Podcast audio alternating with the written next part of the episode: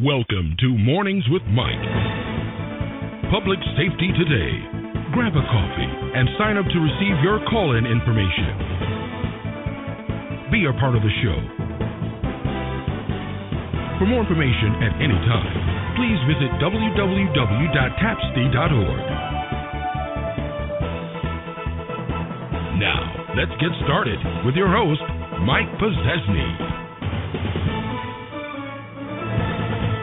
Hello, everybody. Uh, this is Mike with Public Safety Today. We're talking about alcoholism, and we've we've spoken about the duration, the legality, and the widespread use of alcohol. But if we take a look at the the indirect costs, we talked about family violence, divorce, hospital care, law enforcement uh, judicial, the correctional activities related to alcoholism, the diversion centers and the transition centers and the boot camps and all the rest of these other things that are part uh, and parcel of the alcoholism problem in this country. We add all of that together and it comes out to somewhere roughly 185 billion dollars. So what are the what are the psychological costs then? If we take a look at codependency and enabling the bankruptcy the bankruptcy of family systems, uh, think about the physical and the sexual assaults on other individuals. Think about the legacy that alcoholics leave to their children and as those children grow up to be adults and what it is that they have to live with, what their memories are, and what the mental health costs of all of these things are on people across the country. The physical costs, uh, not not as shocking. Alcohol is not as shocking an immediate behavior cost as it is if people are using crack or meth. It, it's a it's a creeping kind of thing, you know, that slowly makes its, itself known. Roughly 25 to 40 percent of the hospitalization in the United States, however, is directly or indirectly related to alcohol. And that doesn't include a lot of those geriatric homes, a lot of those nursing home beds that are estimated to hold about 30% of alcohol related illnesses. If we take a look at what alcohol does within the system, you know, everybody knows about meth mites and uh, crocodile now and what it does and, and, and everybody has a pretty good idea about the rewiring of the human brain with a lot of these illegal drugs that people are currently involved in. But then they turn around and while they're talking about it, they're you know they're they're drinking their alcohol, which is which is creating you know liver and pancreatic cancers, Korsakoff syndrome, uh, reproductive dysfunctions, cancers, heart diseases, bone loss, brain damage, you know, chronic disease states that are a part of alcohol abuse and the cycle of abuse that some people get involved with some of these things. Almost 20% of all emergency room admissions have something to do with alcohol overdose, alcohol consumption and overdose, roughly 20% across this entire country. What about links to crime? You know, we talk about crackheads and speed freaks and meth heads and all all the terrible things that are all over there. But if you take a look at the majority of the assaults and the murders across this country, the majority of those murders are related in some way to drug use and alcohol abuse contributes to a majority of those things. You know, one of the favorite things that marijuana lovers, you know, just love to say is, oh well, you know, uh when my dad used to drink Jack, uh, he'd he'd always get angry and ticked off, and he'd he'd smack us. But you know, marijuana people, they they always they're in a good mood all the time when they toke on them joints. Well, the thing is, is think about this as does it make any quite like a quid pro, pro pro quo here? Does it make any sense to argue yeah either of those two points? Uh, no, it doesn't. So when we talk about heroin addicts that need to you know who need to get their fix and who are stealing things or prostituting themselves in order to be able to get drugs. Look at the alcoholics and what it is that alcoholics go through to be able to to uh, continue to consume. Think about the the implication of alcohol in automobile accidents for example across the country. Um, mothers against drunk driving created and existing for the purpose of trying to increase public awareness as concerns alcohol consumption. Roughly 50% of all highway deaths being alcohol related. Uh, what about drunk boating? You know, drunk walking into the middle of traffic, uh, drunk falling downstairs and breaking legs. uh, drunk hunting and shooting each other, you know, drunk smoking in bed, passing out, cigarette lighting a fire, body burning up while the person's been passed out. Uh, what about the people who have drowned because they've had uh, alcohol in their systems and then decided that they were going to go out and swim when they couldn't swim to begin with? How many people have succeeded in killing themselves and killing other individuals as a result of ingesting alcohol? But alcohol is legal and your marijuana user is going to say, "Yep, it's legal, it's legal because it can be taxed. As long as the state can make money on it, it's going to be legal." And sure enough, we have states across this country who are proving these consumers to be right in their philosophical argument about the decriminalization of drugs because as soon as they're legalizing that drug, they're slapping a tax on it. Even before they legalize the drug, their arguments are pro taxation arguments. The the the responsibility of the state, whether it be the a state level government or federal government, is not to develop ways to be able to tax the citizens to take more wealth and transfer it to government to build government. That was never the intent of government. The intent of government is to keep the citizens safe and to instrument uh, public policy and procedure in a way that facilitates the growth of this great democracy of ours. It is the the the function of government is not to take as much as it can from citizens without demoralizing them to the point where they don't want to work anymore. But we have forgotten that somewhere along the line. We have justified, I don't know through fear tactics or what the deal is, we have justified the tremendous growth of government to a point where the government has figured out that it can't even take any more away from the citizens because so many citizens have become demoralized now for what's being taken from them that they have left the workforce rather than continue to work their lives away so that they can pay the taxes for the government. But yet, our federal leaders, unlike the state governments who are forced to get their act together, our federal leaders continue to write checks that they can't cash unless they create more money, which then puts more pressure on Joe's citizen because his dollar's not worth as much as it used to be. So the price of eggs and milk and bread goes up, and now Joe can't support his family as well, but Joe can't go out and find an additional job. And it's a vicious, vicious cycle that we're into now. So again, Joe's going to self medicate based on what Joe has to do to be able to keep Joe's sanity. And alcohol being legal and being taxed and being seen as a revenue source is what Joe's going to use because Joe is trying to remain a legal individual uh, so that he does not become incarcerated. The problem is, is the more Joe consumes of the alcohol, the more of a criminal he becomes, and as he becomes a criminal, he then loses the same rights that he was trying to protect himself from losing to begin with. So we are in a society which is engineered to put people into disadvantaged situations, and the the disease is not the alcohol, even though there is a disease theory that we're going to be covering in a minute. The disease is not alcohol. The disease is our social engineering. The disease is the way we're organized right now as a society. The symptom is alcohol. Symptoms is marijuana decriminalization. The symptoms are people continuing to hurt themselves and others, self medicating because they can't find enough about life to be happy naturally, but they have to rewire their brains chemically in order to be able to get through the day. Uh, suicides. We talked about suicides for a little bit. We're looking at lifetime risk of suicide among alcoholics being roughly 15%. About 200,000 emergency room admissions for suicide attempts in the United States every year are somehow drug related people need to understand that alcohol is a drug. People forget that it's a drug.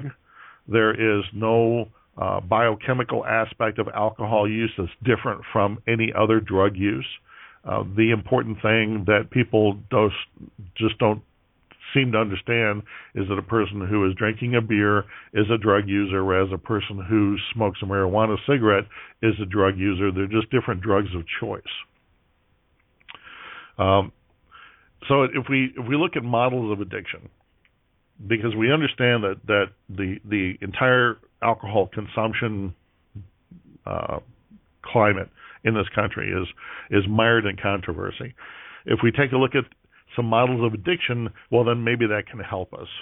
Okay, it sounds good, right? We can slap a label on it. That's what we do as a society. We slap labels on everything because if it doesn't have a label, then obviously a it hasn't been researched enough, or b we just can't understand it. The problem is, is we can label things as much as we want to. We can have as many models of addiction as we want to, but if we don't do anything about what the addiction is being caused by, then we're just spinning our wheels, wasting our time. So we have a behavioral learning model that argues that drinking is caused and maintained by the association of alcohol intake with some kind of positive, rewarding experience. You know, the rat in the cage presses a button and he gets to drink some more Jack, and so he's happy. All right, this combats the little rat's anxiety. It, it alleviates stress, and it does it in John 2. Biopsychosocial model. Addiction has multiple determinants. Uh, this kind of, this model kind of assumes that there is a biological, a social, and psychological aspects of addiction in some way. And it's kind of a neat wraparound model that says, okay, well, maybe Johnny's biologically predisposed, or maybe Johnny is suffering from low serotonin levels, or maybe Johnny was abused as a child, or maybe Johnny hangs around with a bunch of friends. But we'll wrap it all together into something called biopsychosocial, and that's pretty cool because it just about hits everything. So that's the biopsychosocial model. Cognitive model. Cognitive model operates on the assumption that thoughts or beliefs that that addict has are the primary factors in substance abuse. There's a negative event uh, in itself that is reinforced within that person, some kind of serious medical problem or something, I don't know, but there's a core attribution in there. You know, I can't stand the nightmares of that automobile wreck, as an example, which was mentioned, I think, in the text, and that leads to an emotional response of, you know, I just feel I feel pretty crummy. I'm I'm pretty depressed most of the time, and then that leads a person into thinking, okay, well, you know, if I have a couple of drinks, I feel better. So I think that's what I'll do because I need to be able to cope, and uh, this is what helps me to cope. And then that leads them to an addictive behavior where they're having to cope all the time, which means they have to get more alcohol to be able to cope. And so that that's the cognitive model. Then there's the disease model, and you're you're, you're hearing more and more and more about the disease model where there's some kind of um, physiological addiction uh, to alcohol, and alcohol is needed to meet physiological needs. When we stop using alcohol or when we reduce the alcohol, the alcohol then reaches too low a level for the tolerance that that's created that's been created in that person. The person goes into withdrawal, and then there's a physiological craving that leads to additional use. Uh, so the disease model is the foundation upon which Alcoholics Anonymous rests, and that is still probably the most common model to describe alcoholism. And if you go to the AA website, which is just, I think it's just aa.org, um, and you take a look at their resources there, they have some tremendous resources. And the really cool thing about that AA website is you can download what what's called the Big Book.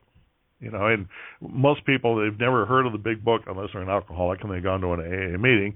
Uh, they don't know about the Big Book, but what they know about are the steps. Step number one, we admitted we were powerless over alcohol, that our lives had become unmanageable. I know that everybody listening to this who's ever gone to one AA meeting has heard of these steps before. Because when I when I worked within a counseling agency and when I owned my own little counseling business for a while, uh, this was something that was very commonly t- talked about. Number two, came to believe that a power greater than ourselves could restore us to sanity. Number three, made a decision to turn our will and our lives over to the care of God as we understood Him. Now, see, there's some patriarchal overtones in here. Uh, number four, made a searching and fearless moral inventory of ourselves. Number five, admitted to God, to ourselves, and to another human being the exact nature of our wrongs. Number six, we're entirely ready to have God remove all these defects of character. The inferences here are very strongly religious in nature. Number seven, humbly asked Him to remove our shortcomings. Number eight made a list of all persons we had harmed and became willing to make amends to them all. There's a Seinfeld episode that uh, is all about that one. Number nine made direct amends to such people wherever possible, except when to do so would injure them or others. Ten continued to take personal inventory when we were wrong, promptly admitted it, and it goes on from there. But those are the those are the, the first ten of the, the, the big book. So if you if you take a look at uh, the AA website, and you can just type in Al- Alcoholics Anonymous if that's what you need to do. Um, you can then see the big book, and it downloads as an Adobe file. So we talked about the disease model, and that's what Alcohol Anonymous uses uh, to describe alcoholism, and it's worked for them for a very long time. But there are also things like the gateway model. The gateway model produces a, a, a proposes an orderly progression from one drug to another, and maybe uh, maybe they start out with alcohol and cigarettes, and then that leads to marijuana, and then marijuana leads them on to inhalants or something, or cocaine, and so alcohol is seen as as a gateway drug itself there's a genetic predisposition model, and sometimes the genetic predisposition model is confused with the disease model because disease and genetic to a lot of people kind of tend to sound like they're the same thing. The genetic model proposes that there is an inherited predisposition to become a substance abuser. There are research studies who have found that uh, monozygotic twins of an alcoholic parent and children from multi problem families with an alcoholic parent were four to five times as likely to become alcoholics as were children from comparable groups who didn't have any alcoholic parents.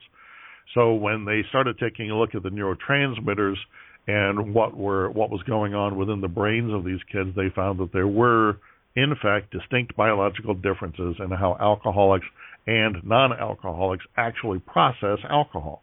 And so there is some credence to the genetic predisposition model. All right, the lifestyle model. In the view of the lifestyle model, the rewards of living in an altered state of consciousness outweigh all the other costs of all the destructive things that you might want to do.